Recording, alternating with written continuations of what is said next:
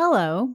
This week on Ask a Teacher, we answer a question about using when with past simple or past continuous tenses.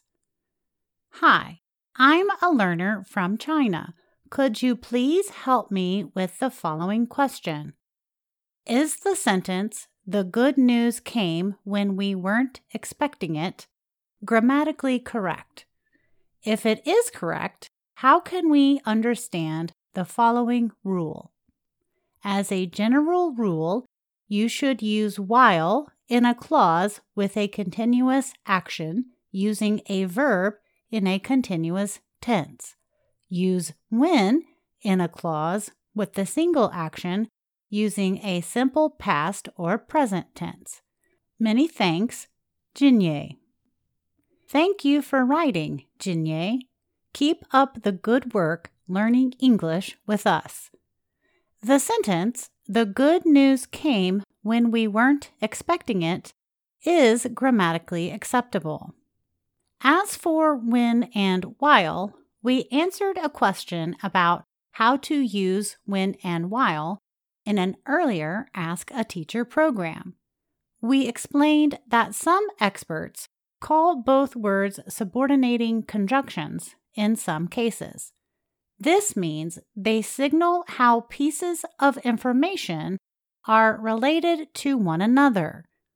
And we shared that general rule to give an idea of how they are used in English. Let's look at these two examples.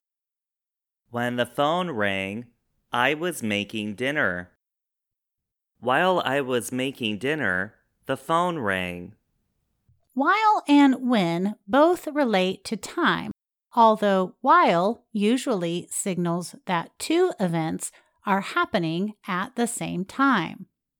Another issue to consider is how people use language in real life. Sometimes the real life use of language does not seem to equal textbook rules. For example, Many native users of English use when with continuous action. In fact, when is used with past progressive more often than while in the corpus of contemporary American English. Here are some example sentences from the corpus. When I was growing up, I wanted to be a cowboy. I was thinking about her when we were talking. When he was running for president, Obama gave electrifying speeches. Please let us know if this explanation has helped you, Jinye. Do you have a question about American English? Send us an email at learningenglish at voanews.com.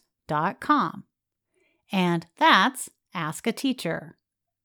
I'm Gina Bennett.